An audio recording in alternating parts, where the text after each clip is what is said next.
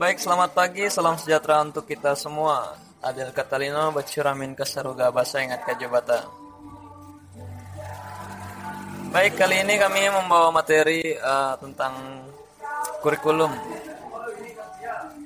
Nah, di sini ada teman-teman saya, narasumber satu dan narasumber dua.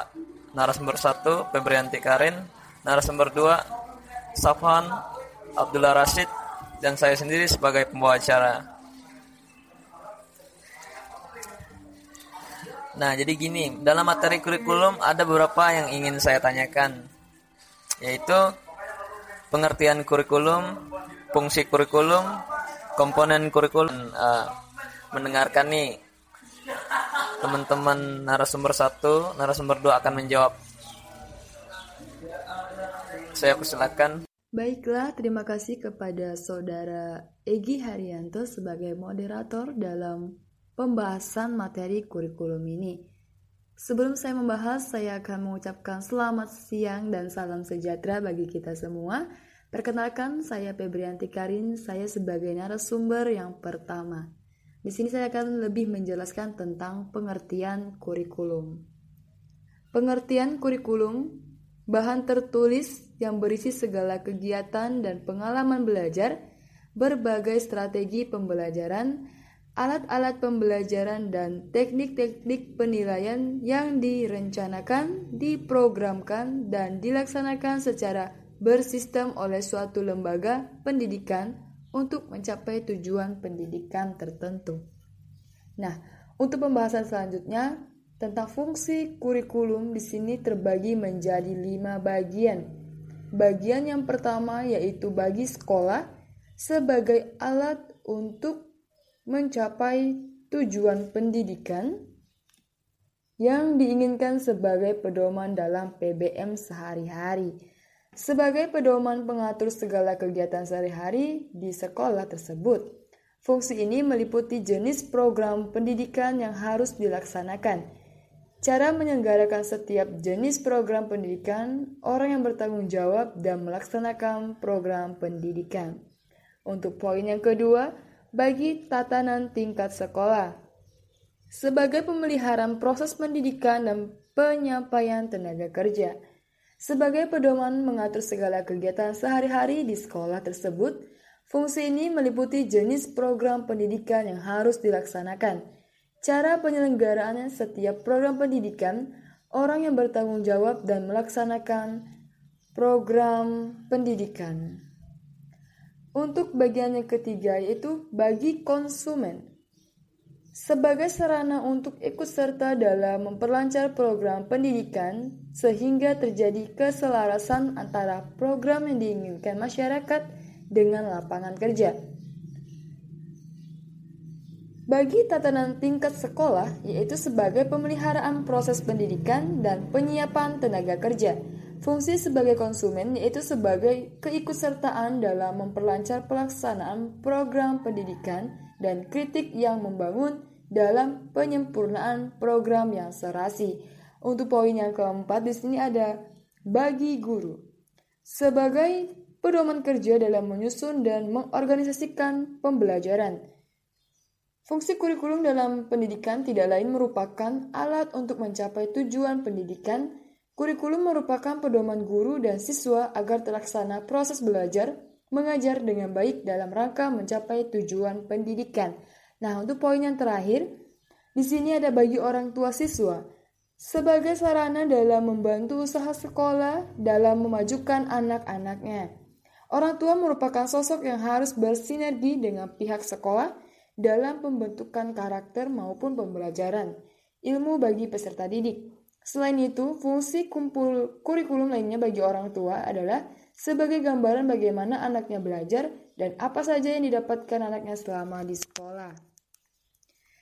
Dari pembahasan tentang pengertian sampai fungsi kurikulum, hanya itu saja yang dapat saya jelaskan mengenai kurikulum tersebut. Dan saya serahkan kepada moderator, kepada saudara Egi, saya ucapkan terima kasih. Baik, terima kasih saudara Egi yang sudah memperkenankan saya untuk menyampaikan materi dari kurikulum ini. Jadi saya Saban Abdul Rasid akan menyampaikan masalah tentang komponen kurikulum.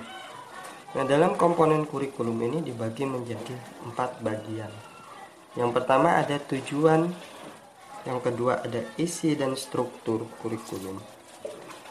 Yang ketiga ada namanya strategi pelaksanaan kurikulum dan yang keempat ini ada namanya evaluasi kurikulum.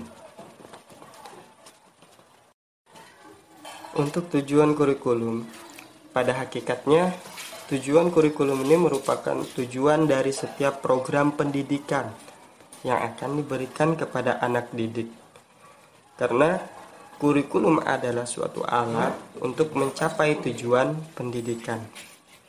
Jadi, sebelum menetapkan dan menyusun isi kurikulum, strategi pelaksanaan, dan evaluasi kurikulum, terlebih dahulu harus ditetapkan namanya rumusan tujuannya. Sebab tujuan yang pertama ini tujuan berfungsi menentukan arah dan corak kegiatan pendidikan. Yang kedua, tujuan menjadi indikator dari keberhasilan pelaksanaan pendidikan dan yang terakhir bahwasanya Tujuan ini menjadi pegangan atau pedoman dalam setiap usaha dan tindakan dari pelaksanaan pendidikan. Nah, ini dari tujuan. Komponen kurikulum yang pertama adalah suatu tujuan. Yang kedua ada namanya isi dan struktur. Nah, kriteria pemilihan isi kurikulum ini dapat mempertimbangkan hal-hal berikut ini yang pertama, sesuai tujuan yang ingin dicapai. Yang kedua, sesuai dengan tingkat perkembangan peserta didik. Yang ketiga, bermanfaat bagi peserta didik, masyarakat, bangsa, dan negara, baik untuk masa sekarang maupun masa yang akan datang. Selanjutnya, sesuai dengan perkembangan ilmu pengetahuan dan teknologi. Ini merupakan isi dan struktur dari komponen-komponen. Nah, selanjutnya ada strategi pelaksanaan kurikulum. Nah, untuk strategi pembelajaran dalam pelaksanaan suatu kurikulum ini adalah merupakan cara yang digunakan untuk menyampaikan materi pelajaran dalam upaya mencapai tujuan pembelajaran. Jadi strategi ini merupakan suatu cara, suatu Suatu strategi ini, suatu strategi pembelajaran memegang pengertian atau memiliki pengertian. Jadi ya, jadi strategi pembelajaran ini mengandung pengertian terlaksananya kegiatan guru dan kegiatan siswa dalam proses pembelajaran. Maka dari itu, kemampuan strategi pelaksanaannya memegang peranan penting dalam melaksanakan pertemuan atau proses pembelajaran ini. Dan yang terakhir ada namanya evaluasi kurikulum. Nah, kita sudah mengetahui bahwasanya evaluasi secara etimologis ini berasal dari kata evaluation yang mana memiliki arti penilaian terhadap sesuatu. Nah, jadi evaluasi ini memiliki pengertian secara etimologis ini penilaian terhadap sesuatu. Namun, secara umum untuk evaluasi ini dibedakan menjadi dua saudara Egi. Yang pertama ada evaluasi hasil belajar dan yang kedua ini ada evaluasi proses pembelajaran. Jadi dalam evaluasi kurikulum ini dibagi menjadi dua. Yang pertama dalam bahasa mudahnya ya yang kita mencerna. Evaluasi dalam kegiatan belajar mengajar berlangsung dan yang kedua ini kegiatan evaluasi dari hasil pelajaran siswa. Hasil kegiatan proses belajar mengajar siswa. Nah, jadi ini untuk komponen-komponen yang ada dalam kurikulum. Ada empat tujuan isi struktur dan isi struktur dan strategi pelaksanaan kurikulum dan yang terakhir adalah evaluasi kurikulum. Itu saja yang dapat saya sampaikan di pembahasan komponen-komponen kurikulum ini. Apabila ada kekurangan dalam penyampaian materi ini, saya mohon maaf.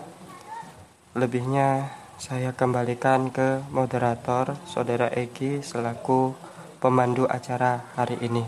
Terima kasih. Oke, ya baik. Jadi kita sudah mendengarkan jawaban nih dari narasumber satu dan narasumber dua mengenai pertanyaan-pertanyaan yang sudah saya sampaikan tadi eh, tentang materi kurikulum. Nah, jadi dapat kita simpulkan nih bahwa kurikulum ini merupakan eh, suatu strategi yang terstruktur ya, sudah diatur dari lembaga pemerintah untuk sistem pembelajaran di sekolah yang memiliki fungsi-fungsi tertentu nih agar uh, setiap pembelajaran dapat berjalan dengan baik dan lancar. Oke, terima kasih uh, narasumber satu dan narasumber dua sudah menjawab pertanyaan-pertanyaan saya. Semoga dapat menjadi manfaat, menjadi pembelajaran bagi kita semua untuk mengetahui lebih lanjut mengenai materi kurikulum ini sendiri. Akhir kata saya ucapkan terima kasih. Adel Katalino berceramin ke surga, bahasa ingat kajibata. Baik, selamat pagi, salam sejahtera untuk kita semua. Adel Katalino berceramin ke surga, bahasa ingat kajibata. Baik, kali ini kami membawa materi uh, tentang kurikulum. Nah, di sini ada teman-teman saya narasumber satu dan narasumber dua narasumber satu Febrianti Karin. Narasumber dua Safhan Abdullah Rashid. Dan saya sendiri sebagai pembawa acara. Nah jadi gini dalam materi kurikulum ada beberapa yang ingin saya tanyakan.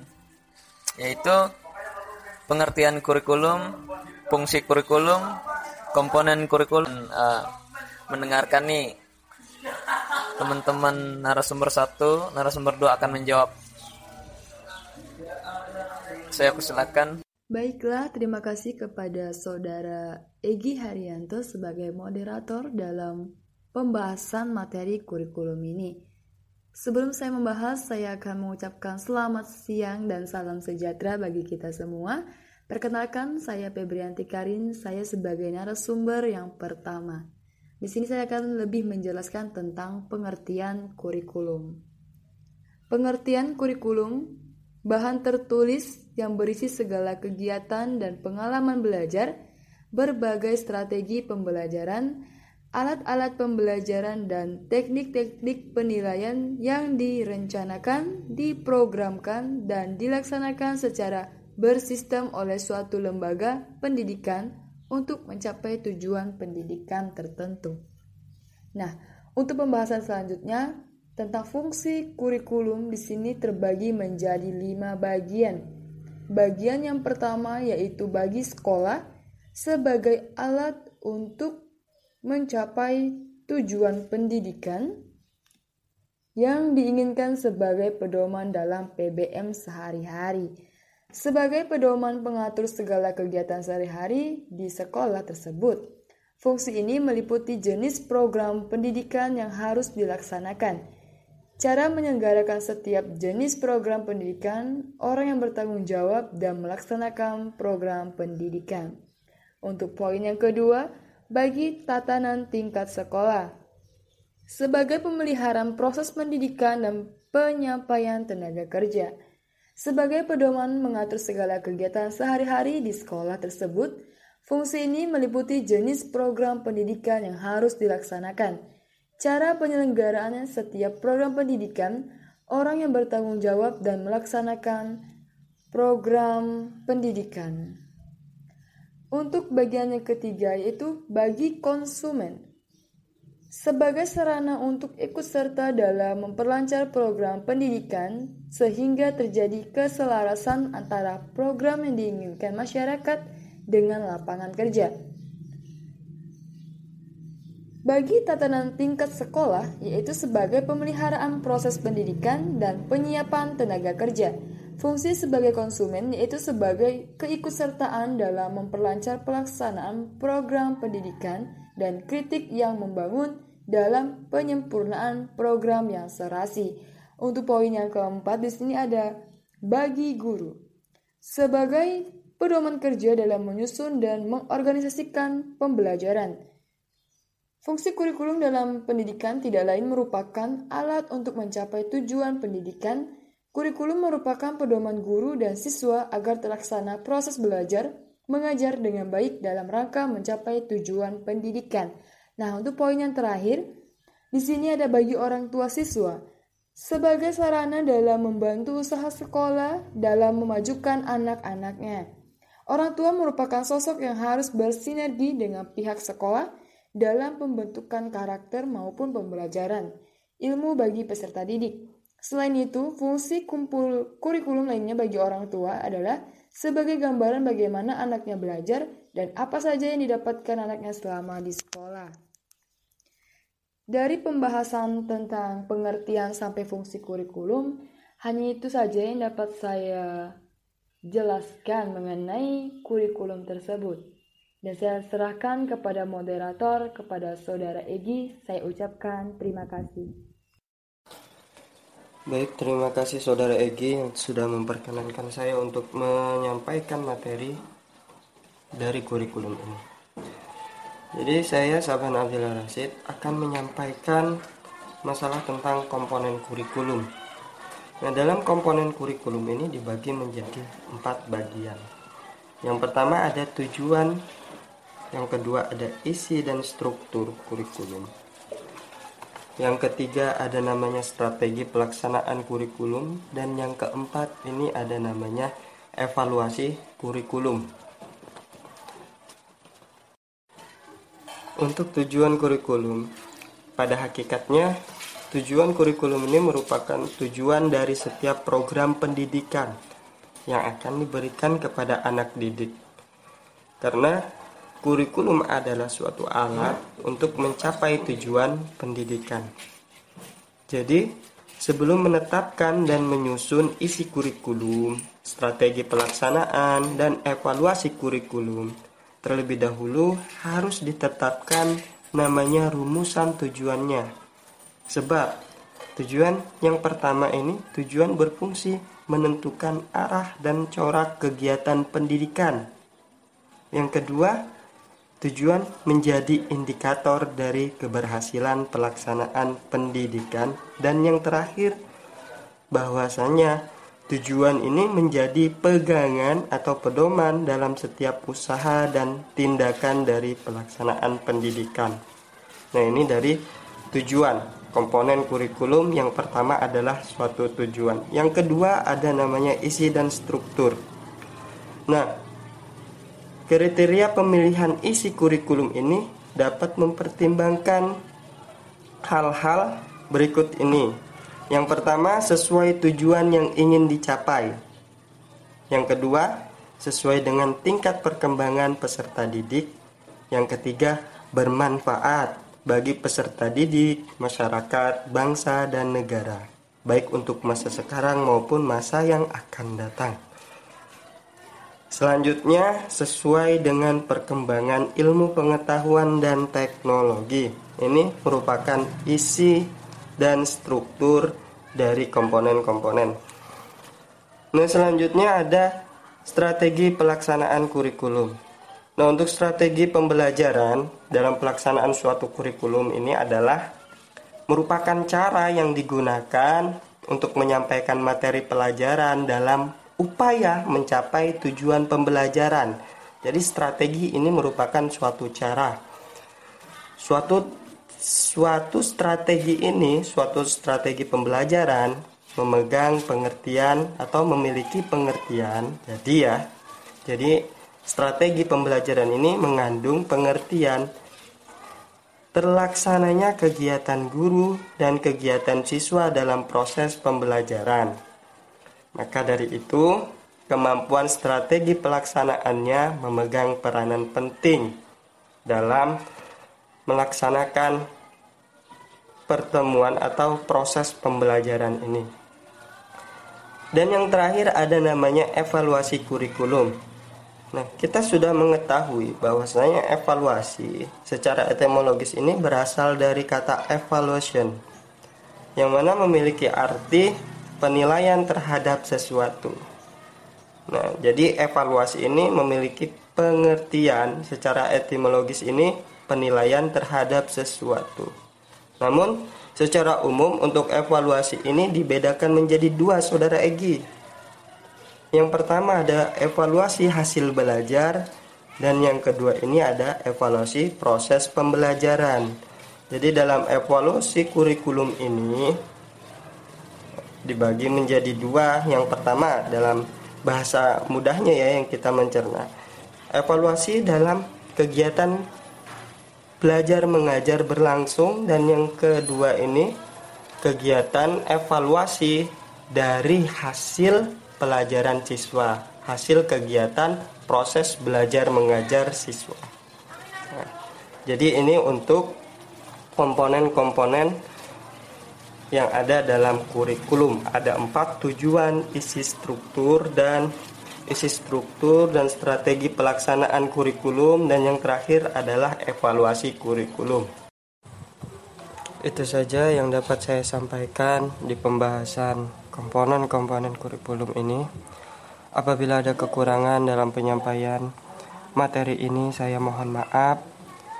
Lebihnya, saya kembalikan ke moderator, Saudara Egi, selaku pemandu acara hari ini. Terima kasih. Oke, ya baik. Jadi kita sudah mendengarkan jawaban nih dari narasumber satu dan narasumber dua mengenai pertanyaan-pertanyaan yang sudah saya sampaikan tadi eh, tentang materi kurikulum.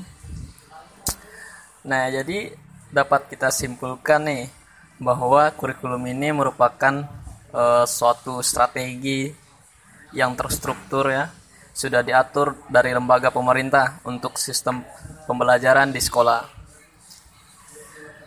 Yang memiliki fungsi-fungsi tertentu nih agar uh, setiap pembelajaran dapat berjalan dengan baik dan lancar.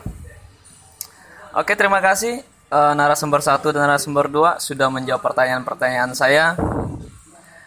Semoga dapat menjadi manfaat, menjadi pembelajaran bagi kita semua. Untuk mengetahui lebih lanjut mengenai materi kurikulum ini sendiri. Akhir kata saya ucapkan terima kasih. Adil Katalino Bacaramen ke surga, bahasa ingat kajibata.